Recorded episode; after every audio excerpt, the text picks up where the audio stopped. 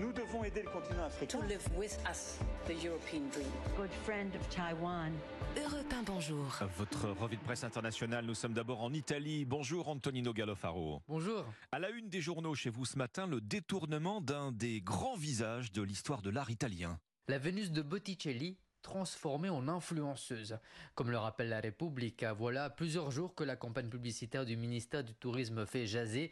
Les médias italiens relaient ces images d'une Vénus qui mange une pizza ou qui se promène à vélo devant le Colisée. Mais de quoi accuse-t-on cette campagne demande Vanity Fair? Eh bien, d'être banale et de jouer sur les stéréotypes. Et en plus, pour le magazine, cette Vénus du 21e siècle ressemblait étrangement à l'influenceuse italienne à la mode, Cara Ferragni. C'est le même commentaire qu'a fait Vittorio Sgarbi, le sous-secrétaire à la culture, qui n'a pas du tout apprécié, dont des propos rapportés notamment par El Fatto Quotidiano, le critique d'art s'énerve. Pas besoin, selon lui, de travestir les œuvres d'art pour attirer les touristes. Nous sommes maintenant en Algérie avec vous, Nour à la une des journaux algériens. Eh bien, on parle de la confirmation de la visite du président algérien en France. Tebboune en juin à Paris, titre El Watan. Le journal rappelle que le déplacement du président Tebboune était initialement prévu pour ce début mai. Un déplacement reporté, officiellement pour des raisons d'agenda, mais suite à un appel téléphonique de la part du président français Emmanuel Macron, l'invitation est relancée. Et en fin de compte, ce sera au courant de la deuxième quinzaine du mois de juin prochain, révèle le jeune indépendant.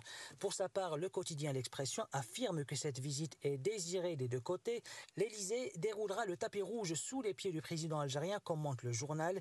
Il sera reçu avec les honneurs au petit trot de la garde républicaine, écrit le commentateur, pour tenter de faire taire les polémiques qui ont entouré cette visite, dont le moindre fait est scruté ici à Alger. Nous sommes enfin au Kenya avec vous, Charlotte Simonard. De quoi parle la presse du pays ce matin? De cette découverte macabre qui ébranle le pays, plus de 60 corps exhumés dans une forêt de l'Est du Kenya, des fidèles d'une secte appelés par un prêtre à jeûner jusqu'à la mort pour rencontrer Jésus, rapportent les médias locaux.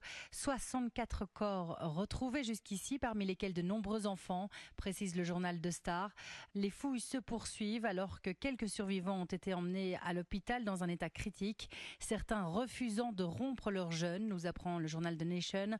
Le pasteur, pasteur Zablon, à la tête de l'Église internationale de Bonne Nouvelle, a été retrouvé dans cette même forêt en train de lire une Bible. Lui ne jeûnait pas, expliquant à la police attendre encore quelques fidèles avant de se lancer pour rencontrer Jésus, révèle le quotidien. Merci Charlotte Simonard, merci à nos correspondants, 6h54.